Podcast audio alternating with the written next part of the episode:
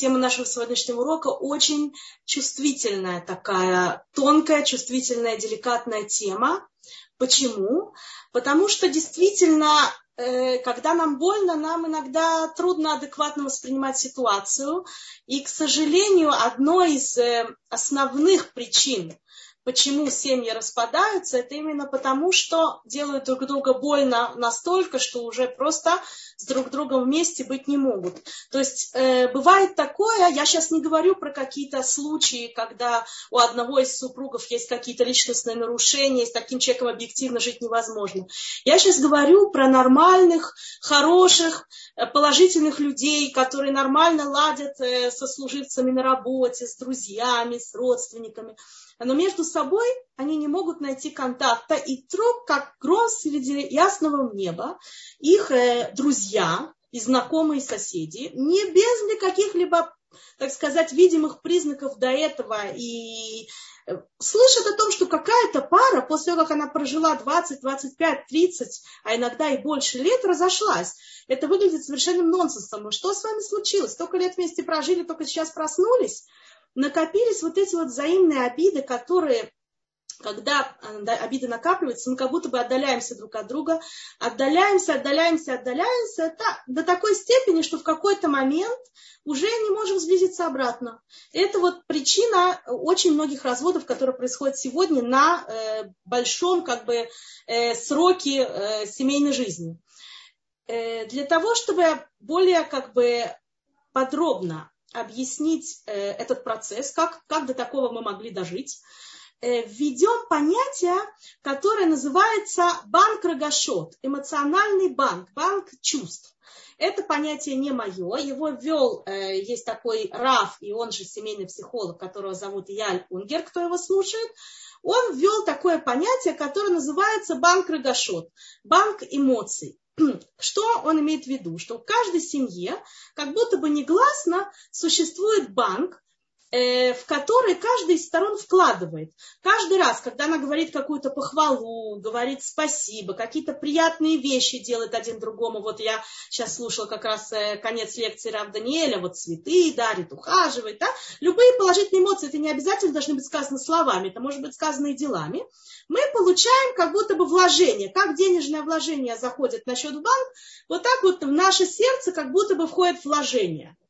А как только нам делают какие-то критические замечания, грубо с нами разговаривают, обижают, в этот момент как будто бы у нас из нашего счета эмоционального деньги снимают. И у нас становится как бы денег меньше.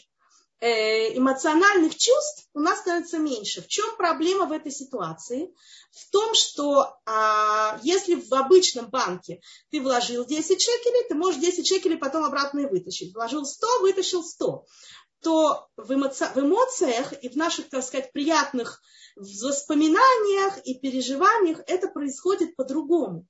Э, в Америке. Америка это страна, которая постоянно занимается всяческими психологическими, социологическими исследованиями э, в области семьи. Прямо на первом месте стоит, они все время какие-то опыты над людьми ставят, что там, как там, почему.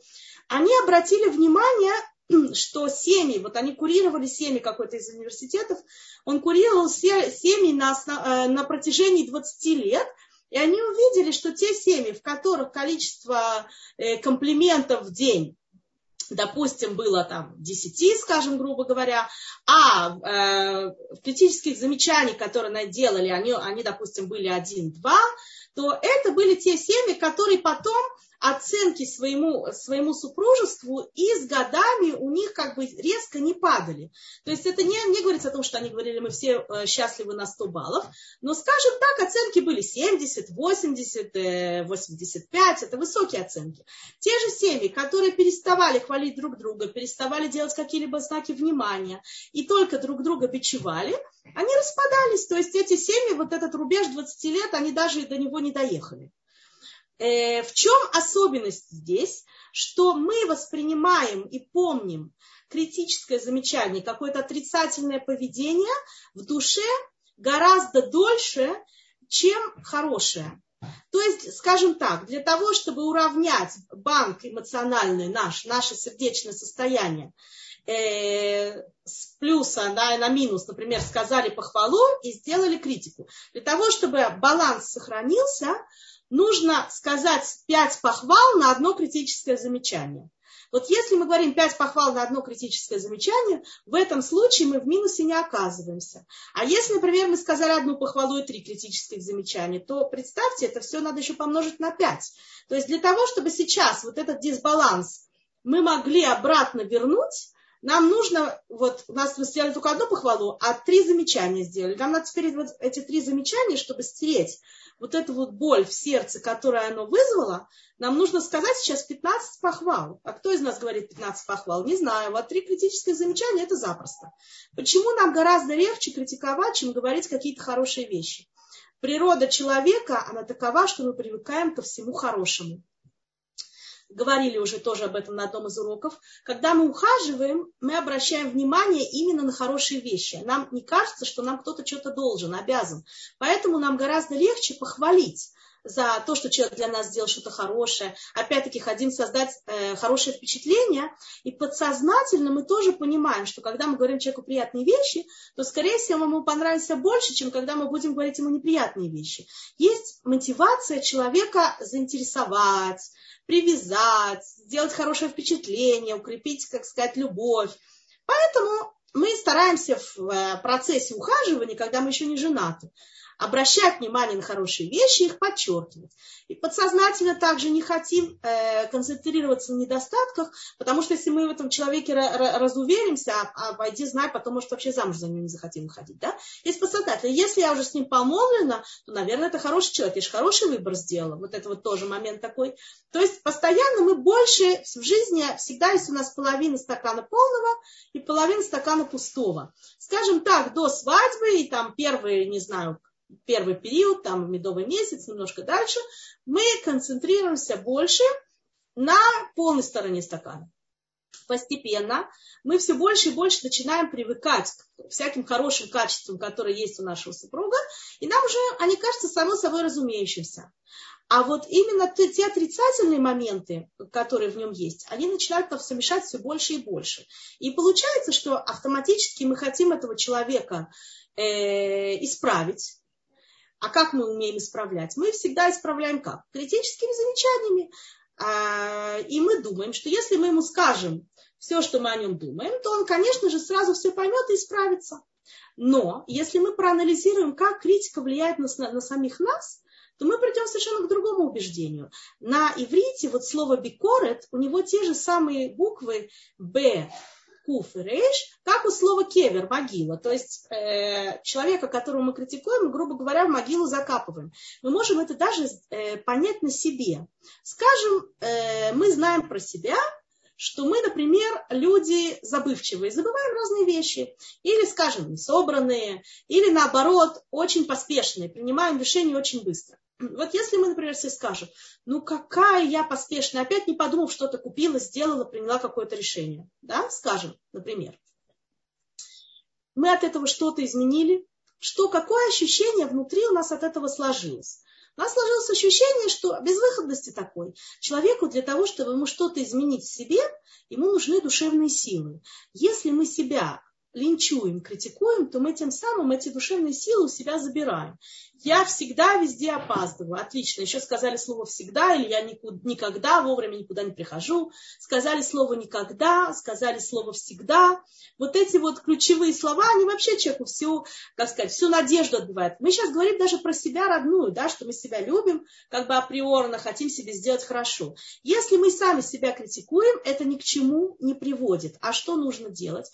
Нужно стараться видеть выход из создавшейся ситуации. Последнее время я, мне стало тяжело, или даже всю жизнь, мне тяжело приходить вовремя, поэтому я делаю то-то и то-то. Придумать план действий для себя самой. Даже вот почему я сейчас говорю для себя самой. Потому что нам на себе само, самому легче понять вот этот вот механизм, как это работает. Если я вижу выход из ситуации, если я реально могу понять, что я могу сделать для исправления, так сказать, этой ситуации, то в этом случае э, у меня силы появляются, у меня появляется надежда. Есть ради чего встать утром и что-то менять. Да? И я, например, слишком поспешно принимаю решения. Э, не говорите, я всегда, я никогда, я родилась такой. Нет, нет, у меня есть такая склонность, и мы будем над этим работать. В следующий раз перед тем, как что-то сказать, я, скажем, подумаю пять минут. И каждый раз, когда я думала пять минут, сделать себе прас не знаю, ставьте звездочку э, в себя в календаре, а потом 10 звездочек набрали, идите себе купите чего-нибудь хорошее. Стимулировать себя, хвалить себя. О, сейчас у меня получилось хорошо. И уметь себя прощать. Шева и Поль Цадик, всегда бывают откаты назад-вперед, всегда, когда мы движемся, во-первых, во всегда любое продвижение, оно идет постепенно, постепенно, постепенно. Во-вторых, всегда продвижение, оно идет по спирали, оно всегда немножко спускаемся, в какой-то день вдруг сорвались, опять что-то кому-то не сказали неразумные, опять опоздали, опять забыли, опять не, не нашли, да, какую-то вещь искали там, на какой-то каждый над тем качеством, на котором она реально хочет работать. Не говорите, ну вот, я опять, у меня никогда не получится. Понимать, что любое, любое э, продвижение в жизни, оно происходит по спирали. То есть мы идем вверх постепенно, постепенно, постепенно, маленькими шажками. В какой-то момент мы срываемся. Ничего страшного, Шева и Поль Садик. Саму себя, саму себя стимулировать, сказать, да, бывает, идем дальше, ничего, ничего страшного. Не, не брать ластик и стирать звездочки из, э, из э, календаря и говорить, так, сейчас мы две звездочки стираем, все, пирог по, по, в кондитории больше не покупаем. Не делать такого. Что-то случилось, чего страшного. Смотрите, это работает с нашими детьми. Если вот обратите внимание, почему я говорю сейчас про нас, про наших детей, потому что к ним мы склонны относиться и к себе родной, и к детям, мы склонны относиться более снисходительно. К мужу так у нас больше взрослый человек, мы еще должны его строить, так начинается. Ну хорошо, вот мы сейчас проговорили про себя, что мы тоже взрослый человек, но при этом для того, чтобы нам продвигаться вперед, мы, конечно, можем пойти к каучеру, заплатить ему, я знаю, там 200, 300, 400 шекелей за каждую встречу, для того, чтобы он нам эти звездочки рисовал. Но можем и сами себе каучер коучинг делать, да, вот мы хотим сейчас работать над какой-то вещью, вместо того, чтобы себя бичевать, самой себе продумать, я постепенно иду вперед, да, прощать себе, когда упали, шли дальше, стимулировать, хвалить. И постепенно будет продвижение. То же самое с детьми. Ты такой э, ребенку, например, каждое утро он опаздывает в школу. Ты у меня такой медлительный. Ну что теперь ребенок должен сделать? Если он такой, таким меня Всевышний создал, мама, что ты от меня хочешь? Вот это говорить ребенку из, день, изо дня в день как мантру, но абсолютно не, не, не умно, потому что вы в конце концов его убедите. Может быть, это и правда, но вы этим вопрос не решите не надо говорить ему об этом вообще. Вы мама, вы взрослый человек, вы хотите, чтобы у вас ребенок стал собираться вовремя, сядьте сами с собой, подумайте, какой реальный план действий вы можете предложить. Вообще перестаньте ему это говорить, что он медлительный. Дорогой, сегодня утром мы встаем и вовремя быстренько собираемся в школу. Давай я тебе сегодня помогаю, если ты успеешь, я тебе рисую звездочку на этом плакате. Когда будет 10, 10 звездочек, я тебе покупаю приз. Понимаете, что-то реальное, положительно. А когда сорвался, ничего, сыночек, смотри, сколько звездочек мы уже нарисовали. Да? То есть мы, мы, э, когда мы говорим критику себе, мужу, детям, неважно кому, это знаете, что такое? Это признание в собственном бессилии. Вот что это такое. Мы чувствуем, что мы ничего изменить не можем, поэтому мы человеку на голову это и выливаем. А если бы мы понимали, что мы реально можем что-то сделать, мы бы совсем этого не говорили. Особенно в форме «ты всегда и ты никогда», потому что всегда и никогда это вообще человек уже никакого, так сказать, никакой луча надежды в темном царстве не оставляет. Если я всегда и никогда, то, то вообще зачем я, зачем мне вообще двигаться? Да, я такой вот, вот несобранный, такой вот безответственный, вот примите меня таким, как... Любите меня таким, как я есть, вот таким я и буду. Не надо никогда ставить на человека клеймо, да? Стараться стараться его поддерживать, стараться его стимулировать. И реально какие-то действия предлагать, какой-то план, так сказать, решения проблемы. Каким образом мы человека можем, поддержать, что человека мы можем сделать. С ребенком это можно делать более явно, со взрослым человеком это надо делать более скрыто с мужем, скажем. Потому что, как мне могут сейчас очень правильно заметить, он что, маленький ребенок, я должна заниматься его воспитанием, очень правильно замечания не должны воспитание, мецва воспитания, заповедь воспитания мужей на нас не лежит. Он взрослый человек, он должен воспитывать себя сам. Но при этом иногда бывают какие-то качества, которые реально мне очень сильно мешают. Теперь надо понимать, что часть качеств, они действительно врожденные. Человек не может от того, что мы ему сейчас выльем на голову такой медлительный, что с ума можно сойти, от этого он быстрее работать не будет, скорее всего. То есть есть какие-то объективные вещи, с которыми человеку реально трудно совладать. То есть нужно подумать всегда головой, какой выход из положения мы видим. Перед тем, как мы начинаем на человека срываться и что-то на него выливать, я понимаю, что у нас плохое настроение, что мы себя э, чувствуем разочарованными, но это еще не дает нам права обижать другого. В этом нет никакой пользы, для нас даже нет. То есть если мы хотим действительно человека сдвинуть с места, во-первых, это всегда его выбор. Э, мы в нашей жизни, у нас есть стопроцентная ответственность за наши 50. Вот за его 50 у нас ответственности нет вообще. Но при этом существует какая-то взаимная динамика, что если мы э, подчеркиваем, так сказать, положительными всякими высказываниями его какие-то продвижения вперед, если мы видим, что человек над собой работает, и это приводит к чему-то хорошему, и мы это подчеркиваем и его хвалим. А когда происходит что-то плохое, мы на это закрываем глаза, или даже, например, говорим, ну, случилось, ничего страшного, не обращай внимания, у тебя уже столько раз получалось хорошо. Да, скажите, а я, я его мама, я его, я его должна как с маленьким ребенком. Какая вам разница, мама вы или бабушка? Вы хотите, чтобы было лучше? Оставьте ваши правила, оставьте правила, понимаете? В жизни нужно быть судек. Э, нужно быть хахам, не нужно быть судек. Как на, как на этом самом, на автотрассе нужно с умом действовать, понимаете? Если ваше поведение может реально привести к каким-то положительным сдвигам, те, пользуйтесь всеми возможными способами. А всеми способами, которые к этому не приводят, забудьте их, вы выбросите их в мусор, вам же будет лучше. Очень важный момент обратить внимание, какое ощущение у нас создается, когда мы говорим даже сами себе, а не хаяв, я должен, я обязан вот когда мы говорим сами себе вот это слово, я, я, я обязан быть таким-то, я обязан прийти вовремя, я обязан это сделать. Дома у меня обязательно должно быть чисто, должно быть всегда убрано. Или по отношению к другим э, людям. Дети должны меня больше уважать, муж должен мне больше помогать. Вот это вот э, слово должен или нужно, чтобы было вот, вот это вот должен, нужно, обязан, вот такие вот категорические вещи, это реальные слова, которые вызывают у нас отрицательные эмоции всегда и тоже забирают силы. Вот если мы говорим себе сами, я обязан там кому-то что-то сделать, или для себя, или для дома, или для семьи, или для друзей, не знаю, у нас сразу мотивация что-либо делать пропадает. Обратите внимание, почему? Потому что Всевышний сделал человека по своему образу подобия, свободным. И у нас есть Э, стремление, а, так сказать, быть хозяевами положения. Как только мы кому-то что-то обязаны, должны, даже если мы сами это для себя решили, мы сами решили, что мы обязаны, сами решили, что мы должны, вот это вот а, ощущение вот этого мнимого долга, она у нас всяческая мотивация что-либо делать сразу отбивает. Оставьте, вы никому ничего не должны. Забудьте, никому вы ничего не обязаны, все хорошо. Если вы, вы хотите убрать не потому, что вы обязаны, а потому что вы хотите, чтобы вам было приятно находиться дома. Вы хотите сейчас побыть с вашими детьми не потому, что вы обязаны, а потому что вам приятно с ними быть. Старайтесь как бы внести, э, внести в свою жизнь вот это вот ощущение, что я делаю хорошо по собственному желанию. Тогда действительно оно, оно дает нам ощущение вот приятного такого, приятного состояния, что я сам э, так сказать, кузнец своего счастья. То же самое касается нашего супруга. Вот сейчас у меня была на приеме девушка, ну, молодая женщина. Через каждые две минуты она говорила, мой муж не обязан, мой муж не обязан. Ухаяв, ухаяв, он обязан следить за детьми, он обязан мне помогать, он обязан мне...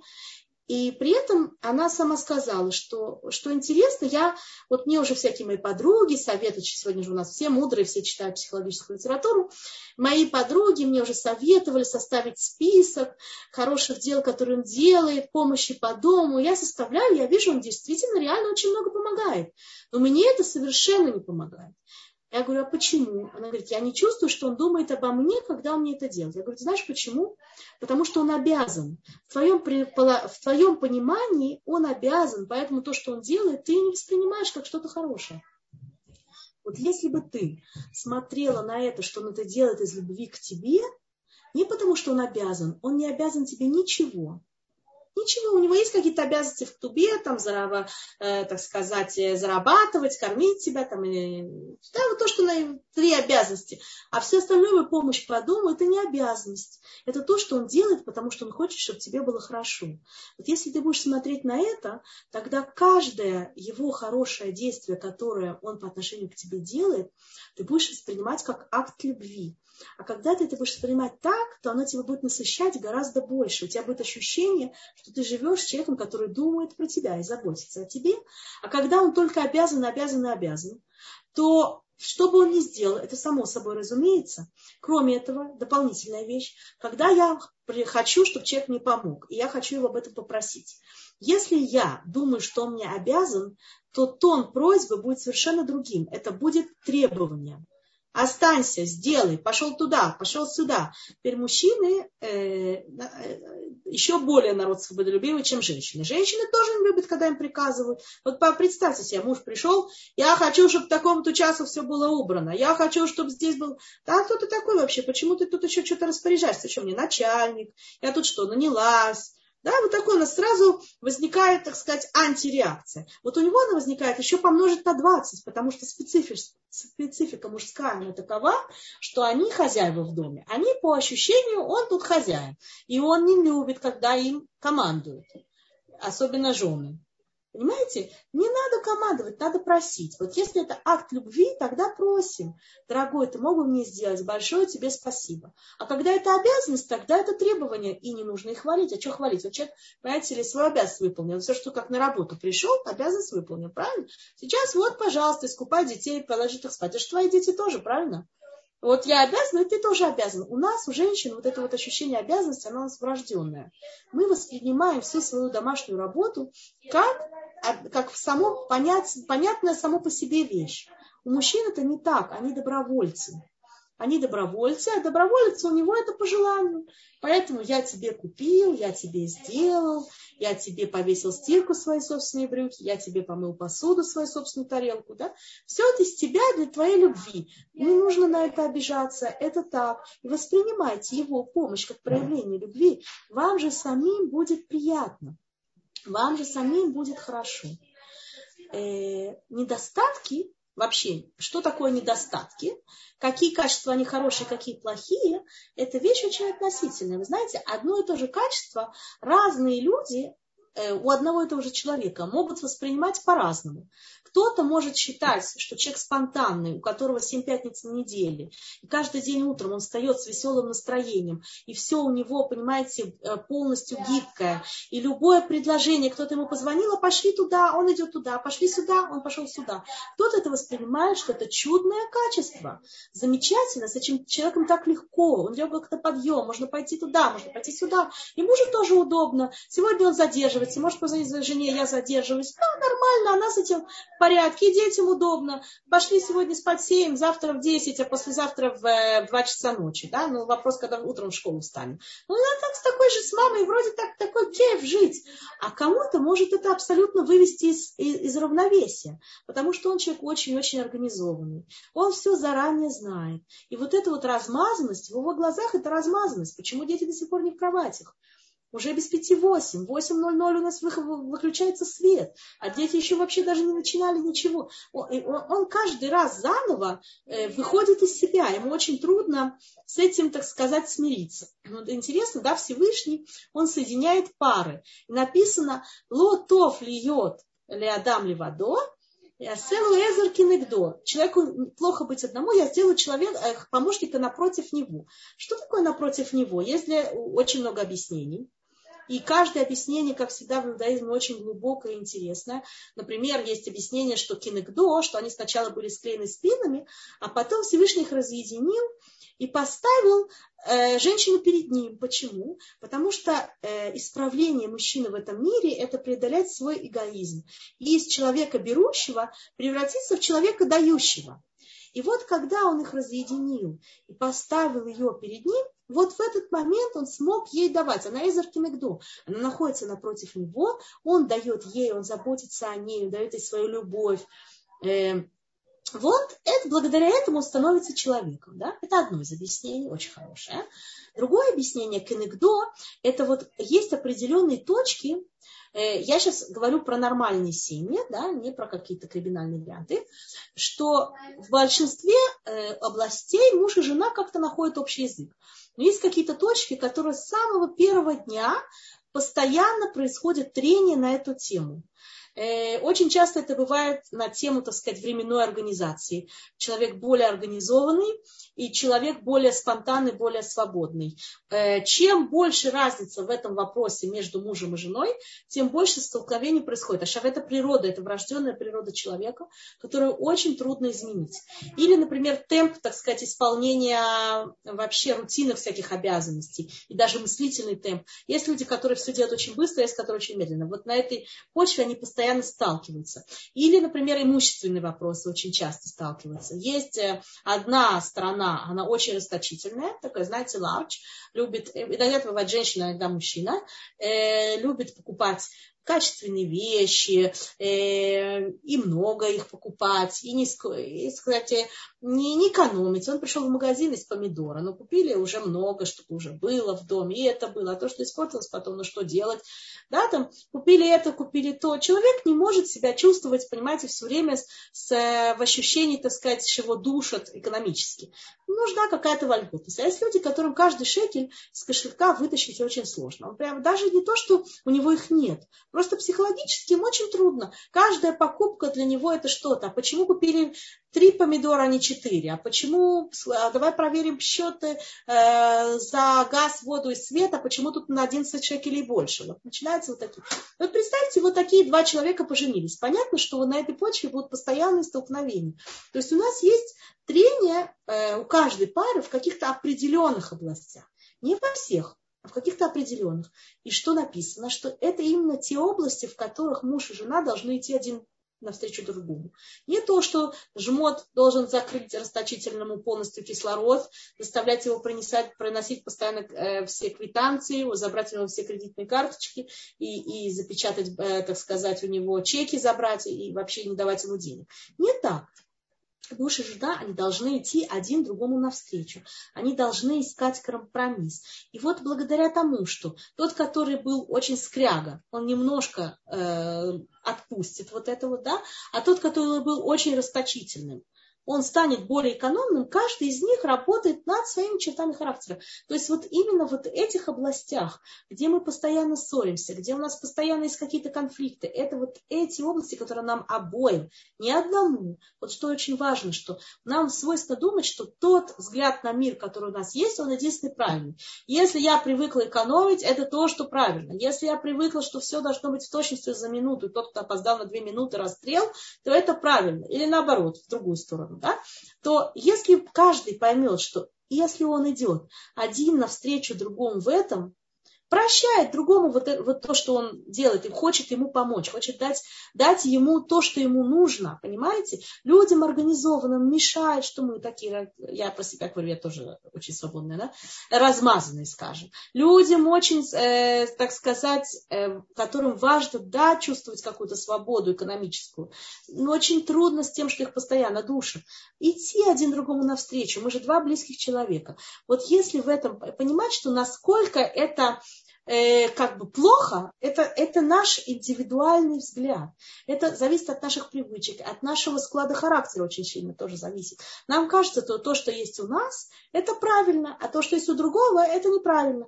Если стараться идти вот именно в этих точках, один другому навстречу, то как раз благодаря этому вот исправление и происходит. То есть все время помнить, что все в нашей жизни относительно, понимаете? То, что кажется одному из сторон стопроцентной истиной, другой сторон может так не казаться. Стараться идти навстречу, а идти навстречу не потому, что нам наступить, наступать на горло собственной песни, а потому что это близкий нам человек, потому что мы хотим его порадовать, потому что мы хотим сделать ему хорошо, потому что мы хотим видеть его в положительном свете. Тогда будет исправление и нам, и ему. Потому что когда человек видит, что мы идем ему навстречу, он, как правило, но не всегда, тоже не всегда это происходит, идет навстречу нам. Это происходит в тех семьях, в которых, э, как сказать, расклад силовой, он э, примерно одинаковый. То есть, когда там и одна сторона решает, и вторая. Очень часто, где есть обе стороны достаточно доминантны, то вам в этой семье могут быть как всякие споры, разногласия, ссоры, могут там накричать один на другого, но при этом, поскольку каждая из сторон может, в принципе, дать какое-то эмоциональное выражение себе, то, в принципе, потом это можно как-то загладить. А ситуация гораздо более серьезная в тех семьях, где тишина. Потому что там очень часто одна из сторон, она взяла полностью власть в свои руки, а вторая сторона, потому что она более мягкая, скажем так, э, человек более мягкий, менее уверенный в себе, скажем так, он вообще рот не открывает. И тогда вот эта одна из сторон, она считает себя вправе говорить все, что она о нем думает, хорошее и плохое, в основном плохое, как понятно, распоряжаться им, э, требовать от него в некрасивой форме делать всякие вещи. То есть человек, он, он как будто бы полностью, э, полностью себя аннулирует ради того, чтобы была тишина и мир в доме. Это бывает и со стороны женщин, и со стороны мужчин. Если мужчина себя вот так вот под женщиной полностью аннулировал, для него это смерть. Потому что э, написано в Геморе, что есть трое людей, которые при жизни уже, не, уже считаются как мертвые. Да? Это кто? Это тот, кто слепой, слепой человек, который ничего не видит, потому что он полностью зависит от других э, тот, кто не может сам себе раздобыть на пропитание, живет полностью милостыней, тоже у него его жизнь, она не жизнь. И третий человек – это тот, который жена им властвует. Это не значит, что мы не можем у мужа ничего попросить. Это не значит, что мы за какие-то э, сферы жизни не, не можем отвечать и в них даже полностью решать.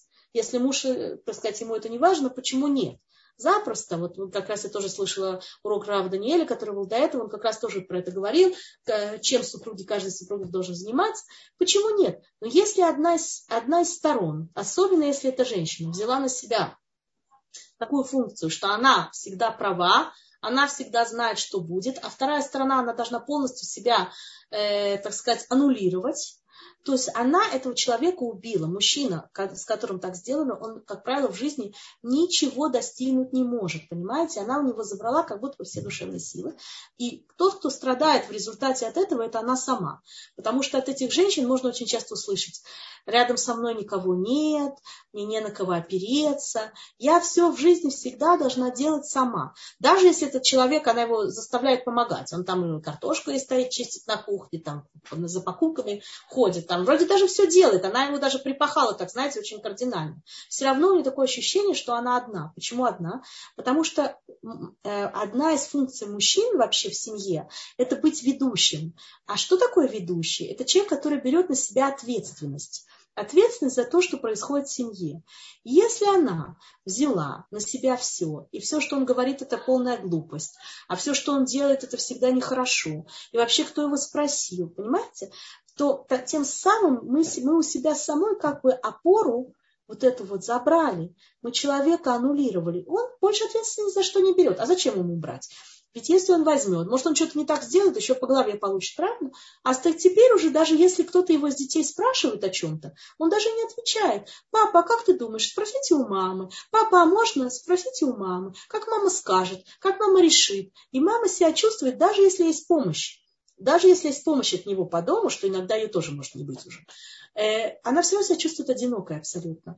У нее нет рядом кого-то, на кого она может уважать, на кого может опереться. Сейчас у этих вещей есть просто драматическое влияние. Во-первых, мужу очень трудно любить женщину, которая его не уважает, потому что для него это его потребность. Мы любим тех, кто дает нам э, потребности наши. Да? А как она может уважать кого-то, мнение которого она априорно считает глупым, идиотским и совершенно неважным? Не для нас же самих, для нас же самих постараться спуститься с пьедестала и научиться слушать, слушать то, что он говорит. Сделать, повернуть часы назад. Вот уже столько времени мы его не слушаем. Давайте попробуем сделать стоп. Обратить внимание, что-то в последнее время я себя чувствую ужасно-ужасно одиноко. Я вижу, что мой муж не хочет вообще ни во что вмешиваться в доме, ни на что не хочет брать ответственность, уклоняется от любого вообще высказывания своего мнения. Меня это уже просто раздражает. Что это такое? Остановитесь, подумаем, может быть, я своими руками это сделала. И, и можно всегда повернуть часы назад. Трудно, это правда, что это трудно, потому что человек, понимаете, вот это вот ниша человека, который ничего не решает, она очень выгодная. Очень удобно, понимаете? Тот, кто ничего не делает, он никогда ни в чем не виноват. Он никогда ничего плохо не делает. А что? А я, а я разве что? Я тут вообще не стояла, меня вообще не светился не давайте человеку занять эту нишу, не давайте. Я, мне очень важно твое мнение. Ты всегда говоришь очень правильное решение. Попробуйте дать ему обратно, обратно вот эту вот э, ответственность. Не давайте ему от этого... Я не согласна, чтобы ты не говорил, но тоже обратите внимание даже на, на свою, как бы, как, как вы сами себя ведете. Да? Очень часто э, вот мы привыкли руководить. Мы знаем, мы на работе руководим, с детьми мы хорошо общаемся, так вот, они у нас все выходят выстроенные, всегда знают, мы всегда знаем, что правильно. Понимаете, нет, в мире нет одной истины. У Торы есть 70 толкований. Если у Торы есть 70, то, возможно, на каждое жизненное решение есть даже больше, чем 70. Но 70 тут есть точно. Так может, мы можем послушать, и может он что-то умное, так сказать, нам вдруг скажет. Кто знает. Бывает наоборот ситуация, когда муж, он главный, и он жену постоянно критикует, постоянно не дает ей вообще возможность, обвиняет во всем, не дает ей возможности вообще высказать свое мнение, она себя чувствует, что она все время должна ему во всем уступать. Нет, сейчас будет так, нет, сейчас будет так. А если нет, то скандал, унижение, не разговаривать с ней, еще какие-то там э, виды агрессии применяет вот э, и, и женщина из страха, она все время ему уступает, уступает, уступает, отходит, отходит назад, все время себя как бы аннулирует, аннулирует, аннулирует. Поймите, нету, я совсем, так сказать, э, пониманием, почему вы так делаете. Нам важно, чтобы дома был мир, нам важно, чтобы дома была тишина, нам важно, чтобы он нас любил, но невозможно, понимаете, нельзя превращаться в тряпку. Чем больше вы уступаете, тем больше на вас наступают. И в какой-то момент вас просто впечатают в стенку, понимаете, нельзя это делать. Если вы чувствуете, что происходит такая вещь, что вы дома не можете открыть рот, у вас нет возможности сказать человеку. Не каждый человек способен воспринять критику. Если вы даже в очень мягкой форме, правильный, говорите какое-то критическое замечание, и в ответ вы получаете каждый раз, так сказать, агрессивную, агрессивную реакцию, то, естественно, вы уже в следующий раз боитесь что-либо сказать. Таким образом, что происходит? Муж продолжает вести себя так, как вам это не подходит, он вас обижает, допустим, он делает какие-то агрессивные, так сказать, неправильные вещи, вы всю эту обиду копите в себе. И даже если вы такая праведница, вы говорите себе ради в мире в доме, я могу все простить, и все принять, и все понять, да, вот мы себе так уговариваем. Понимаете, сердце, оно не безграничное. Вот эти вот все обиды, они у нас накапливаются, накапливаются, накапливаются. И отдаление вот это вот от мужа, оно происходит само собой оно происходит все дальше и дальше и дальше и дальше. Чем дальше мы отходим, тем труднее потом нам будет соединиться. И вот эти вот разводы, э, как сказать, внезапные, когда бум, муж в шоке, вдруг подали в рабанут, он даже ничего не знал. Она, ему никогда, она мне никогда ничего не говорила. Я никогда в жизни не слышала, что она вообще чем-то недовольна. Это вот результат вот этого вот агрессивного поведения. Вот когда вот бывает вот такое вот агрессивное поведение, когда женщина, она уже находится в состоянии, когда ее постоянно, э, так сказать, торпедируют всяч, всяческими замечаниями и не дают ей возможность высказаться. Что надо делать в такой ситуации? В такой ситуации пришло время заняться собой. Не надо идти в рабанут, Э, иногда, может быть, и надо, но я, это надо решать со специалистом, и это не первый шаг, который надо сделать. Если вы видите, что у вас уже доходит ваше терпение, так сказать, уже все, вы уже здесь, все, не можете больше. Не доводите себя до этого, не доводите себя до такого состояния, что вы хотите уже все порвать и разорвать. Остановитесь. Есть сегодня всякие э, консультанты эмоциональные, даже не обязательно семейные. Иногда даже просто пойти какая-то психологическая помощь, называется типа рекши, всячески разные. Вот э, почему, почему это помогает? Во-первых, человеку это возвращает как бы э, любовь к себе, уверенность в себе. Мы помним, что самое главное, э, наша необходимость, это вот это вот получать вот это они, ауф, ницрах, ехоль. Когда нас постоянно критикуют, мы себя чувствуем прибитыми. У нас душевные силы заканчиваются. Понимаете? Поэтому очень важно себе это вернуть. Но еще очень важное замечание, которое надо сказать по поводу банка Регашот, банка эмоций, это что оно не работает вот так вот только впрямую. Пять комплиментов сказали, одну критику сказали, все, вложений ноль. Потому что как мы воспринимаем вот эту критику, насколько остро мы воспринимаем критику, насколько остро э, мы воспринимаем обиды, насколько мы вообще можем принять комплименты, это очень сильно зависит то, также от нашей самооценки. Потому что очки, на которые, через которые мы смотрим на этот мир, они очень сильно зависят от того, что мы думаем про себя. И вот тут мы снова возвращаемся вот к этому вот ощущению «они», которое мы, да, мы еще с детства получили. Да? Чем у нас выше самооценка, чем больше мы уверены в том, что мы достойны любви, в том, что в нас нуждаются, что мы способные люди, да? чем вот, вот это вот ощущение общее э, душевного комфорта внутреннее, оно у нас более высокое, тем меньше мы обижаемся, тем меньше мы подвержены влиянием того, что происходит вокруг. Опять-таки подчеркиваю, что когда мы, не дай бог, живем с тираном, который нас постоянно мордует, то что, даже если у нас было супер счастливое детство, всему есть конец. Да? То есть, э, даже если э, мы нормально себя ощущали до этого, нас можно добить. Это есть такое реально. Да?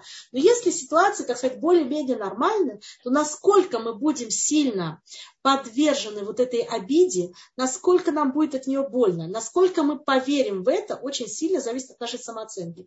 Очень часто критика, которую нам говорят, 20% это то, что сказал мне другой человек, а 80% я уже сама добавила, потому что мы продолжаем сами себя бичевать еще, понимаете, после этого. Муж сказал, почему ты такая несобранная, например, скажем, представьте такую ситуацию.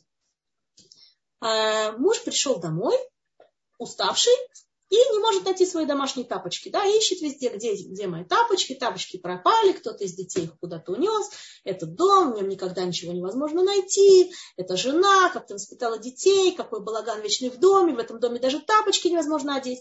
То есть от того, насколько жена, он при этом может очень сильно войти в раж, от того, э, э, что женщина себе в этот момент говорит, очень сильно зависит ее реакция, и то, насколько те его слова, они ее коснутся. Например, если эта женщина, она реально про себя действительно думает, что она очень неорганизованная, и ей трудно это принять, то на каждое его слово она еще больше обижается. Она еще добавляет. Она в нем слышит еще те 80%, которые она про себя саму знает. Я неорганизованная, детей я не могу организовать, воспитывать детей я не умею, у нас ужасный балаган дома, какой позор. Вот это вот все слова, он реально ей этого не говорил. Он ей сказал, допустим, несколько слов а все остальное она уже добавила сама. То есть у нас самообслуживание, нам в принципе не нужно от него так много слышать.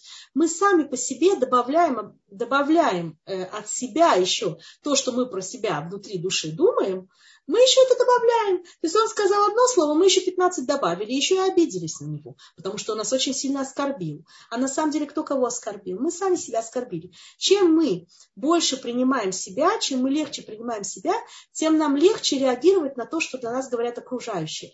То то объяснение, которое мы даем поведению человека, оно очень сильно влияет на то, насколько мы будем затронуты, насколько мы будем на него обижены.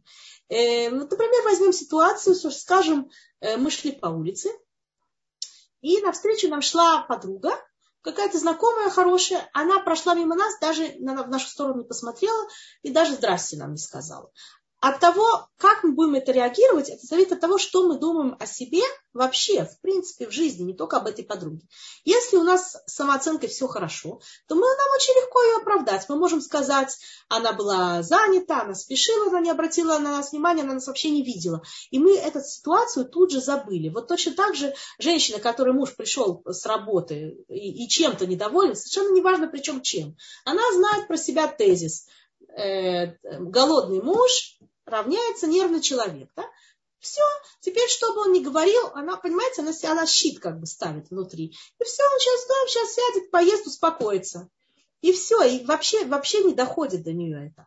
А если, например, у нее, да, сидит какая-то какая критика самой себе, какая-то неуверенность в самой себе. Если, например, она думает, что ее никто не любит, эту женщину, ни она никому не интересна. Вот она идет по улице, прошла ее близкая знакомая, с ней не поздоровалась. Какое, а какое объяснение она этому поведению дает?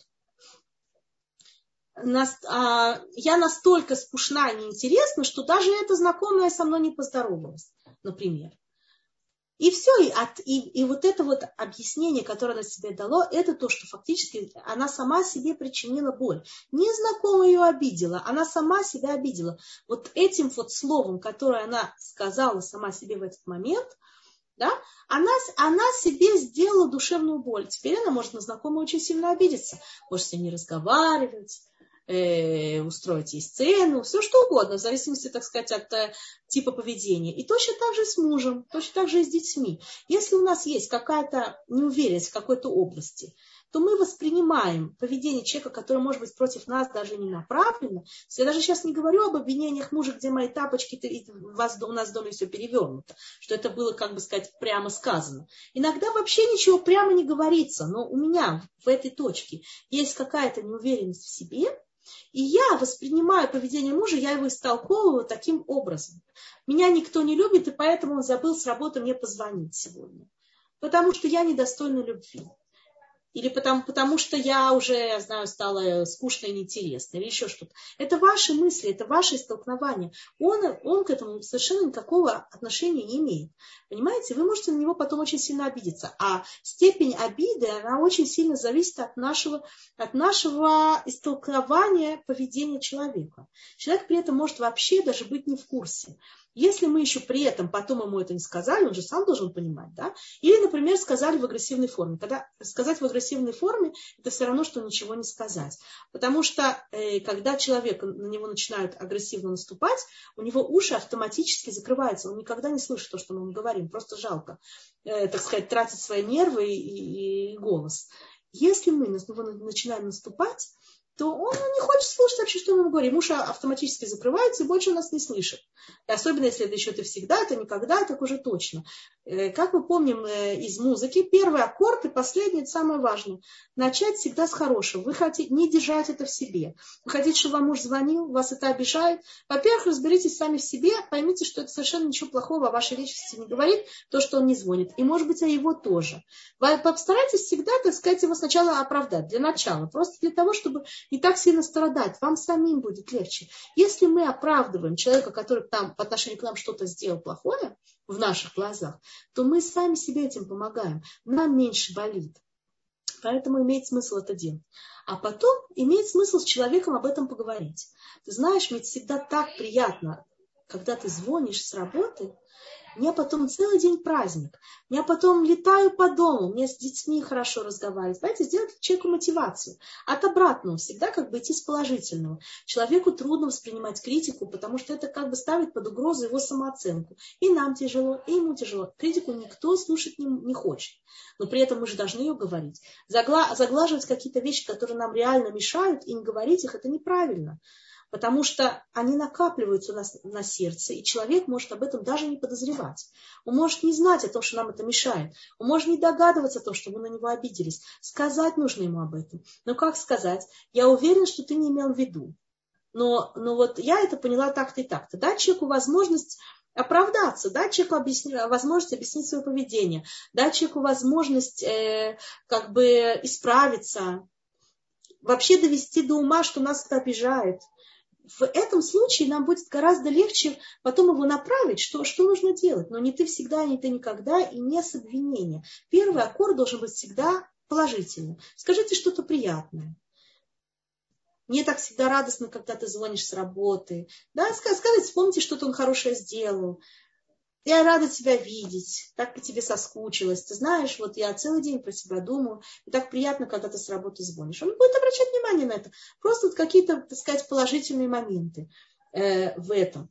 Ну, можно так сказать, ну что, маленький ребенок, я должна его хвалить, я должна, да, у нас так это работает, это не, это не говорит. Мы, понимаете, мы все маленькие дети в чем-то. Вот если мы хотим стать взрослыми, чем отличается маленький ребенок от взрослого человека? Что маленький ребенок, у него есть такое ощущение, что все ему все должны, а он никому ничего не должен. И у него есть такое ощущение, что, так сказать, если он будет долго плакать, стучать ногами и вот всякие вот такие вот вещи делать, то, конечно же, на всех это произведет неизгладимое впечатление, ему тут же все выдадут. Потому что у него еще детские воспоминания, что когда он плакал, бутылку ему давали, э, по игрушку ему давали, правильно? Есть люди, которые в 50 лет так стучат ногами и кричат, и в 60, и в 70, так у них вот это вот, они в этом детстве и остались. А взрослый человек – это человек, который понимает, что таким поведением ты другого только будешь злить. Это, это, это обернется против тебя. Чем человек старше, у него тем как бы видение должно быть более дальнозорким. Мы не должны думать только про вот то, что будет в ближайшие пять минут. Нам нужно стараться видеть немножко дальше. А что будет потом, если я даже человек испугается, меня послушает? Я же хочу, чтобы меня любили. Я же хочу, чтобы ко мне хорошо относились. Вот я таким поведением это вызову? Нет. А что надо сделать? Надо сделать так, чтобы пробудить в человеке желание у него самого сделать мне хорошо. Что я должна для этого сделать? Вот подумать. И нас самих, мы с вами тоже так. Мы тоже маленькие дети. Нам тоже хочется, э, чтобы о нас заботились, чтобы нам говорили хорошие, приятные вещи. Мы тоже обижаемся, когда нам говорят какие-то вещи неприятные нам, когда нам говорят критику. Мы обижаемся, не всегда. Можно сказать, будь взрослым человеком, восприми, восприми это объективно. Можно, пожалуйста, говорите. Но в любом случае мы где-то внутри обижаемся в душе мы себе это понимаем, мы себе это прощаем, точно так же можем простить это другому человеку. Мо... Почему можем? Потому что для нас же это лучше. Чем мы с этим человеком уже живем. Приятнее же жить с положительным героем, чем с отрицательным. Очки, через которые мы на него смотрим, они в наших руках, понимаете? Протирайте стекла. Протирайте стекла, старайтесь видеть хорошее и будет хорошо. Будете видеть плохое, будет плохое. Знаете, это, можем это обратить внимание по тому, как мы, э, понимаете, встаем утром. Встаем утром, и встали с левой ноги, все кажется в черном цвете. Погода плохая, автобус не приехал, люди плохо как-то себя ведут в автобусе, дети как-то грубо себя вели, или там э, э, опоздали, муж как-то не так посмотрел, сослужиться. Ну, все идет плохо. А какой-то день был, встали с правой ноги, очки одели розовые, все хорошо, все, все прекрасно, хорошее настроение, солнышко светит, все нам улыбаются. Почему так происходит? Потому что когда мы одеваем розовые очки, мы обращаем внимание на полную сторону скакания. А когда у нас черные очки, мы обращаем обращаем внимание на отрицательный момент. И что происходит? Когда все хорошо, мы всем улыбаемся, мы говорим приятно, так это, э, можем и комплимент какой-то сделать. У нас вся, вся наша, так сказать, э, выражения, они все очень приятные и притягивающие. И людям хочется иметь дело с такими людьми. А те, кто агрессивные, вечно недовольные, какое-то у них такое, знаете, выражение лица каменное, Э, кому-то хочется с ними вообще дело иметь, никому еще огрызаются, еще мы, свои, мы своей же динамикой вот это вот провоцируем. Стар, будем стараться все думать о хорошем. Э, обращаем, обратим внимание еще на очень важный момент, что у нас, у женщин, обиды сидят в сердце гораздо дольше, чем у мужчин. Мужчины, у них э, это, так сказать, особенность строения женского мозга. Это не что-то такое, как э, Э, что в нашей власти, чтобы это было не так, а в мужской власти, чтобы это было так. У нас э, строение женского мозга создано так, что эмоциональные всякие впечатления, обида и боль – это эмоциональные впечатления. Они у женщины живут гораздо дольше внутри, чем у мужчины. Так наш мозг устроен. Даже мудрецы так пишут, что э, мужчина, ему легче, э, так сказать, помириться, и простить, потому что он сделан из э, земли, а земля это мягкий материал, а женщина она была сделана из кости. Поэтому кость, она как бы более жесткая и труднее простить возьмем это э, себе на вооружение, возьмем это себе на заметку. Потому что вот эти вот обиды, которые от мужа исходят, если они у нас накапливаются, и мы с этим ничего не делаем, оно у нас внутри может сидеть годы. Человек уже давно забыл, что он сделал. Понимаете? Если мы об этом напоминаем, то это действительно вещь, которая может у него вызвать полное, так сказать, нежелание что-либо делать.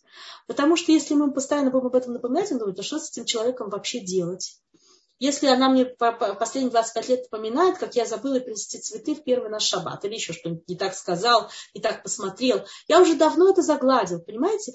Мы должны постараться делать умные вещи. Это не очень умно, понимаете? Если мы постоянно возвращаемся на круги своя, даже нас это засело где-то и обиделось, обиделись мы что. Если человек уже не может это изменить, понимаете, не нужно. Постараемся идти вперед, идти вперед, предотвращать последующие ошибки. И если человек действительно искренне просил нас прощения, э, тоже взять, на, взять, так сказать, в расчет, что мужчинам очень трудно просить прощения, это их гордыню задевает, а нам без этих слов прощения очень трудно их простить. э, очень часто пытаются, так сказать, загладить свою вину подарком, например, или еще каким-то таким вот воздаянием. И или там какими-то комплиментами начинают, а нам важно очень поговорить именно об этом. В, постараться, может быть, в тот момент пойти навстречу, но обязательно, обязательно поговорить об этом потом.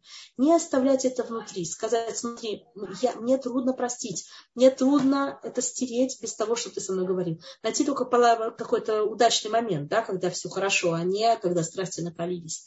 Э, Батшева, я думаю, что было бы хорошо, чтобы у людей была возможность спросить вопросы. Да, если есть вопросы, можно написать нам в чат. Я думаю, что чат открыт. Сейчас мы взглянем. Да, чат открыт, пока вопросов нет. Или же можно поднять руку, и мы вам включим микрофон.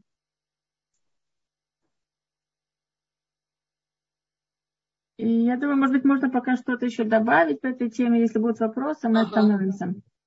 Да, да, да, конечно, э, обязательно. Э, значит, э, почему нам, почему нам трудно так попросить прощения у другого человека, и мужчине тоже трудно, и нам трудно, бывает тоже, потому что когда мы просим прощения, мы как будто бы признаемся в собственной, э, в собственной вине. Да? Это, это та, та же причина, по которой нам трудно слушать критику. То есть это как будто бы у, убавляет от нашей самооценки. Мы, мы были в чем-то не не в порядке. Э, несмотря на это, нужно научиться это делать. И надо принимать, что другому человеку это трудно сделать. Э, стараться его как-то, так сказать, реагировать правильно, если уже наконец-то э, Сираташин, вот вижу, написали, чтобы э, чтобы человек, если он уже наконец-то снизошел у нас прощения попросить, наша неправильная реакция может у него это желание отбить на всю оставшуюся жизнь. Если, например, ему сказать, а, наконец-то ты понял, в чем ты был неправ, или пришел там, или еще, какие-то вот циничные какие-то замечания, это вещи, э, э, э, я вижу то, что вы пишете, я прочитала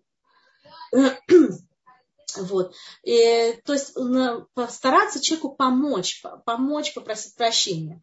Если он уже к вам пришел, среагировать на него положительным образом. Потому что если человек помнит потом какие-то свои унижения, отрицательные какие-то эмоции, потом ему в следующий раз прийти очень трудно. Иногда мы, понимаете, даже возле него ходим и ждем уже наконец-то он э, сейчас попросит, а он никак не просит если вы видите, что прощение затягивается, человек никак не в состоянии на это решиться, протяните ему руку помощи, скажите ему, э, э, как-то намекните, постарайтесь его на это вывести, да, чтобы, чтобы ему дать, дать возможность как будто бы это сделать.